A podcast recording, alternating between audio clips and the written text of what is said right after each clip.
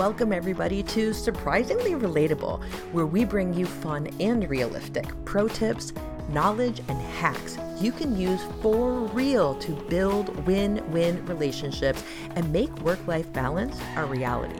My name is Holly Berube, and each week I'll share with you a thought, story, or self awareness shortcut that will help you to get unstuck reconnect to your significance, and get focused and clear so you can relate to the people you care about the most. I truly believe that if we want to live a life of purpose and passion, it's time we put away the fake nicey nice and get to the root of how we can actually connect with each other in our homes and communities. That is how we can all succeed and move toward what we each want most. So if you're ready to be surprisingly relatable, and evoke positive change that supports, uplifts, and inspires you and others in the world, you're in the right place. Let's get started.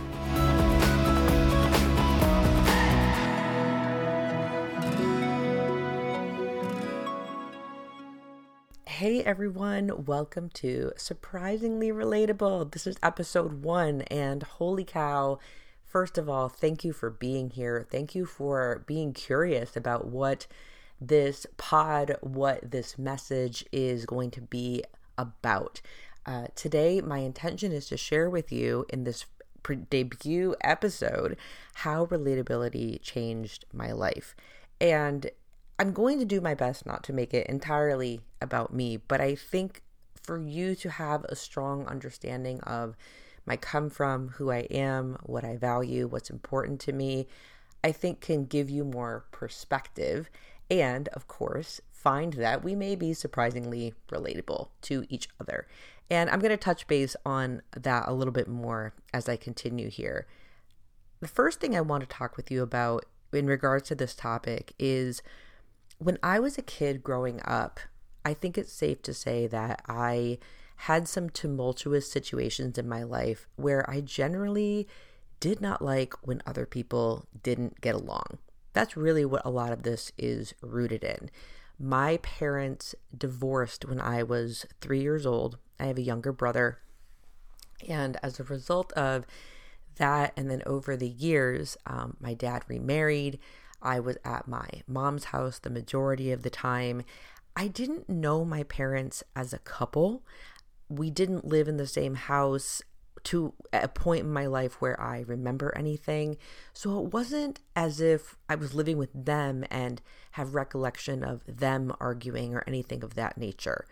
However, when the divorce happened and I was in different places and my dad did remarry, what essentially happened was there was discomfort in a couple aspects. One, uh, things were not kosher, let's just say, between my mom and my stepmom, and therefore my mom and my dad.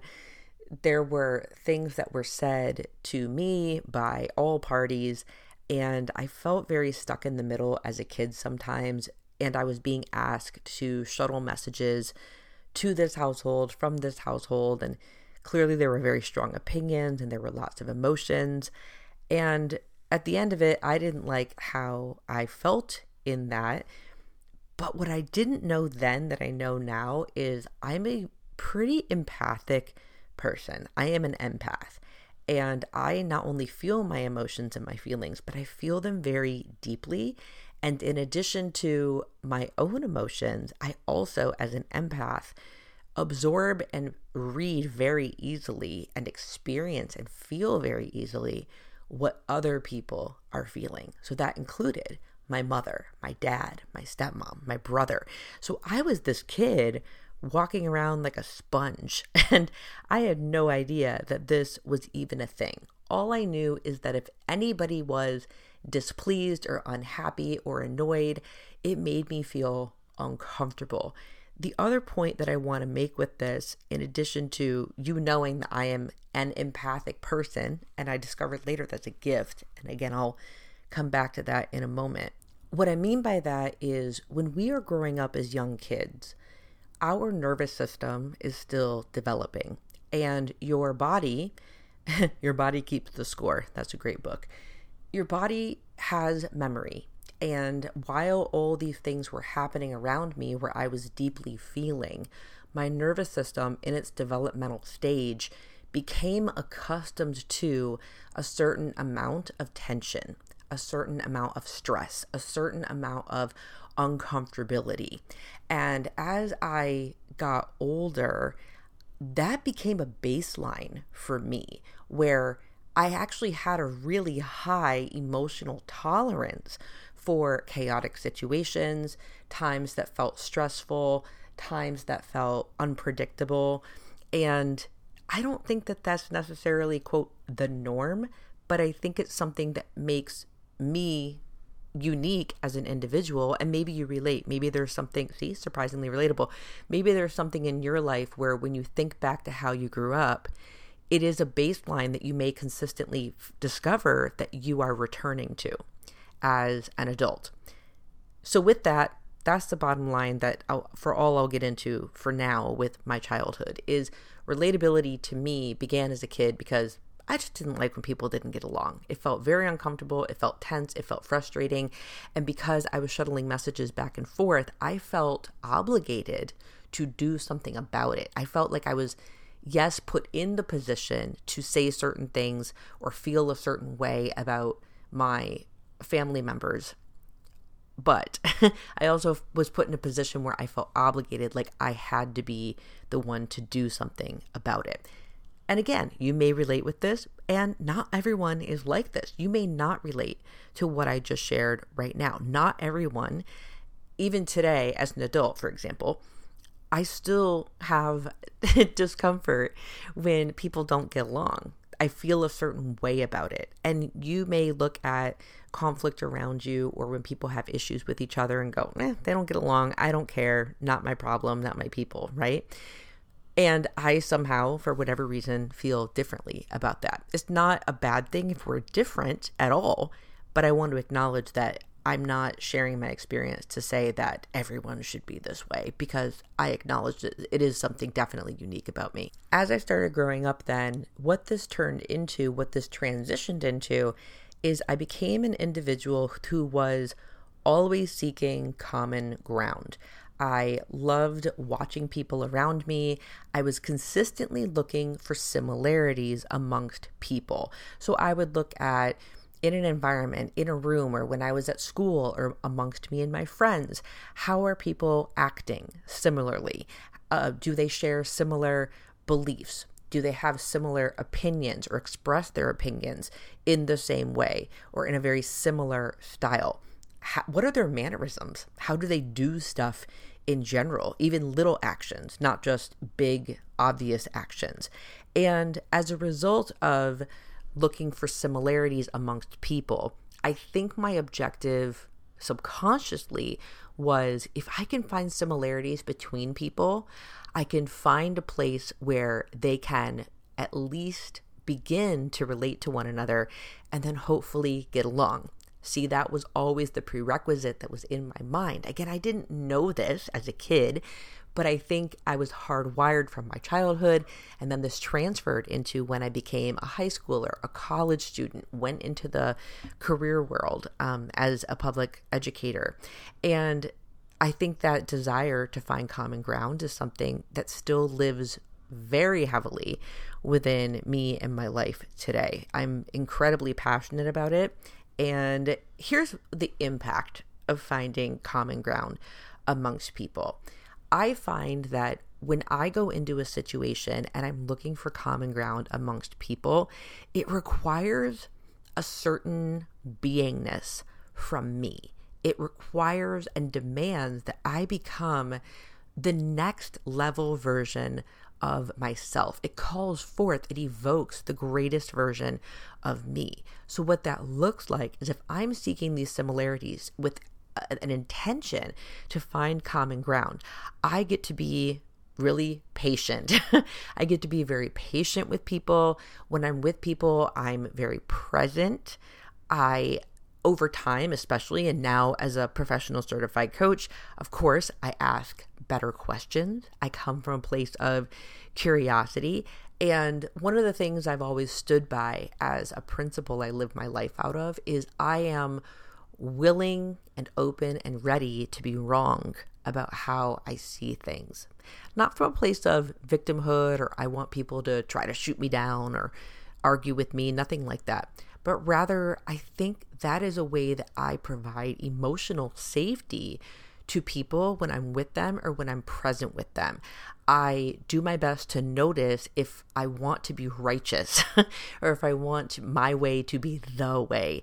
And I do my best to allow myself to be open to other situations, to have a willingness to be wrong, to understand that I might not know everything about this situation or about this topic. So it's the intention, that intention of seeking similarities and common ground comes from a place where again the the wisest part of me wants me to be patient with people to be curious with people to ask better questions of people to let go of any righteousness or prejudgment that I might have for the sake of ultimately finding a place where these people outside of me can connect with each other.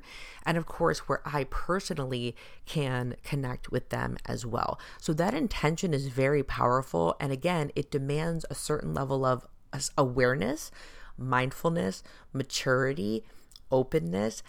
And it wasn't always like this. Clearly, not at all. Again, my nervous system as a kid was wired to dislike conflict. So a lot of these strategies in the beginning were simply there because I needed everybody to calm down so that my body and my nervous system could calm down. There was likely very selfish motive and a survival mechanism for many years of why I wanted people to get along. Just like get along so I feel better. But now in my professional life, as again, I, I grew up, I became a public high school and middle school teacher for a decade, entered the world of personal and professional development, taught leadership trainings. When I started working with audiences, when I started working with large groups of people outside of myself and working with those same people one on one, that intention of why I seek similarity and common ground again became less about me and more about the vision of what I wanted to create in that environment for those students or what I wanted to create in that environment for um, my kids in the classroom right? And yeah, when the students in the classroom get along, did it make my nervous system feel better? Absolutely. I'm not going to lie about that. But I think there was a shift as I matured and became more mindful and self aware. There was a shift in why I sought those things out. And it was less about for my personal comfort and more about because there's a vision for the world that I have that I think is practical and realistic, um, where we can actually find common ground and get along and relate to each other and create what I'll call a win win relationship.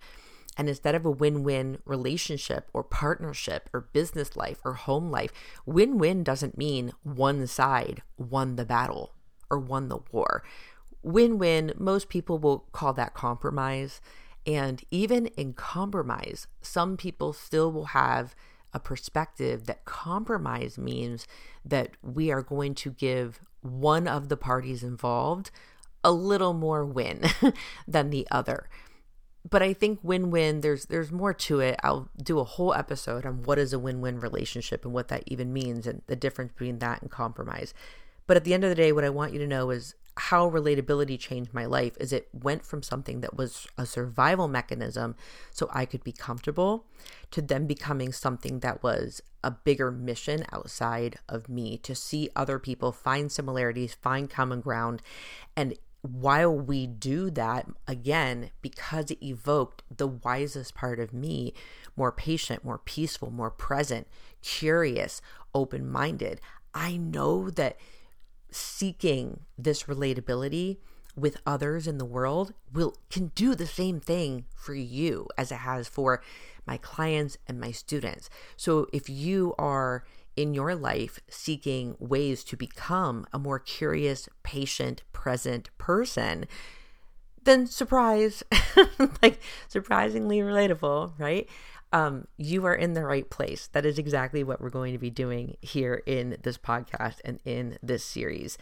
Now, I don't want this picture to be painted like it was all sunshine and roses because it was not. It's not that I had a childhood that was a certain way and then I became super mature and it's just been smooth sailing since then.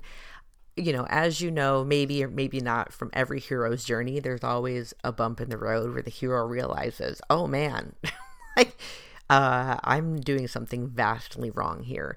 And I want to touch on some points in my life where I really think the big permanent transformation began to happen.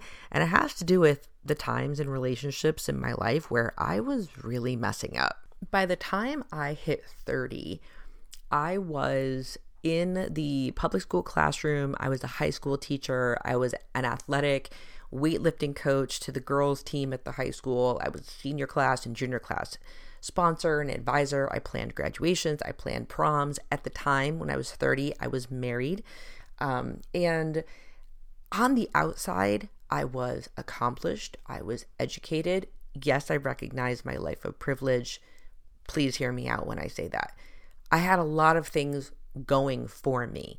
Had the marriage, had the had the career, knew my purpose, enjoyed what I did, sincerely enjoyed what I did. And as a public educator, I put all these things into place, right? This is where the passion started. I was seeing how my teenagers were getting along in my classroom year after year. I was seeking the similarity, seeking the common ground, everything I just shared with you about. And yes, it did make me a patient person, a more present person, a curious person, a better asker of questions, all the things I just mentioned. However, on the flip side, in my personal life, it wasn't looking that way. It wasn't transferring to my personal life. It's almost like that evolution of me became something that I compartmentalized only in the classroom and in my career. I wasn't able to transfer it to my family. And as a result, in my marriage at the time, there were so many moments of uncomfortability, so many moments of stress or frustration, so many moments where I wanted to speak up and use my voice, but I didn't. And it goes back to that little kid nervous system, that nervous system wiring that I had of I have a very high tolerance for discomfort.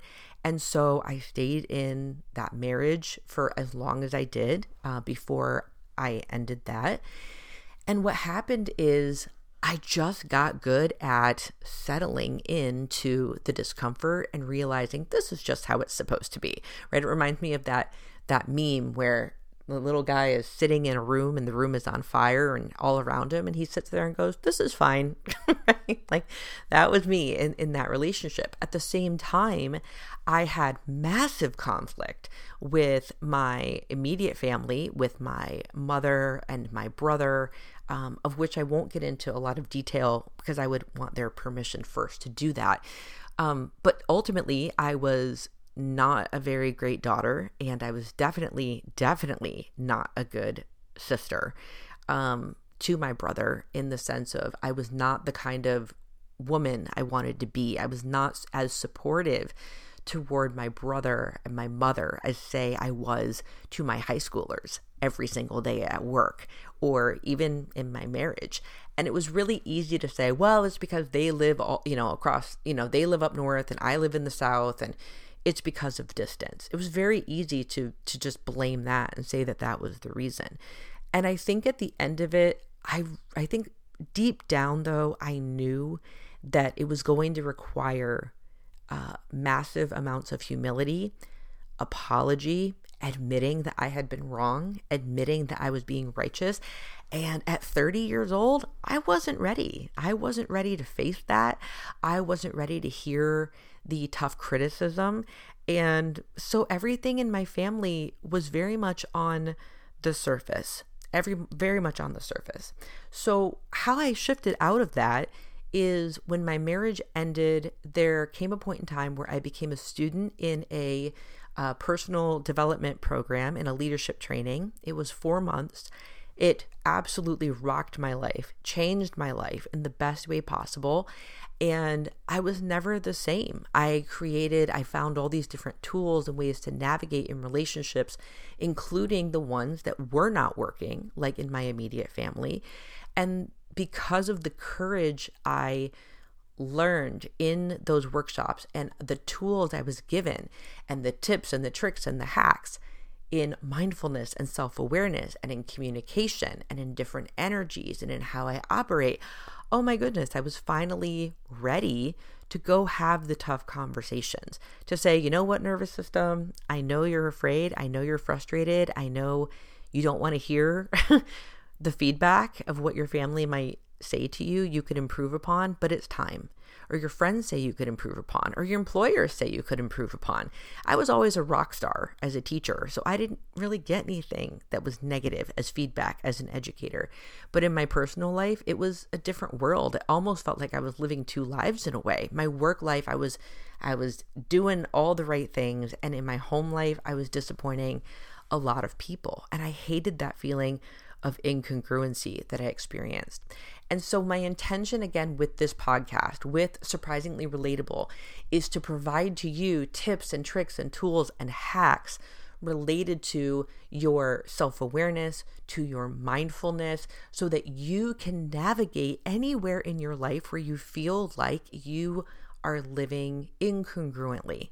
So perhaps you relate to some part of my story. Maybe you feel like you're the best mom on the planet, but when you are working um, in your career or on a hobby you're really passionate about, you feel lackluster or you feel imp- you're experiencing imposter syndrome. Maybe it's something eh, just entirely different for you, but these tools, I can be here with you where we can look for similarities in each other. We can look for the common ground in each other. Even the ability to agree to disagree. When we find the common ground and we learn the tips and the tricks and the tools and the hacks that we can use to navigate these sticky situations, you will find that you will feel just as superstar amazing in one area of your life as you do in the other area of your life.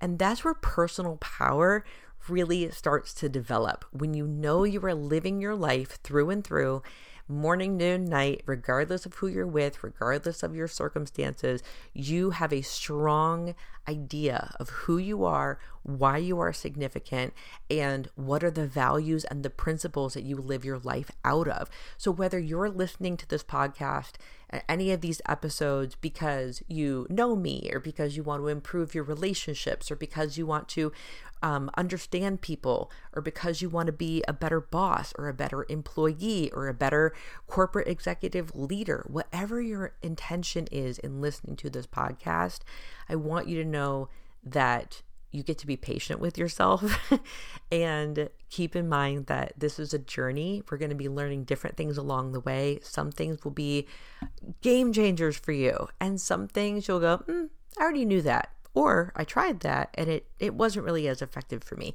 And that's okay too. Keep coming back, keep learning, keep listening and you're going to do great. I believe in you and you have this. So again, thank you for being here. Uh, in episode one of Surprisingly Relatable. I am touched, I am honored, and until next time, I will talk to you next time. Thanks for listening. And if you love this episode and know of someone else who's passionate about creating authentic relationships with people, please pass them on to me. It would mean the world to me if you help me get this cause and this message out to as many listeners as I can. So please, if you liked what you heard, I'd super appreciate it if you'd take 30 seconds and leave me a five star review and share this with your friends. And until next time, show love always, in all ways and may you discover that we're all surprisingly relatable.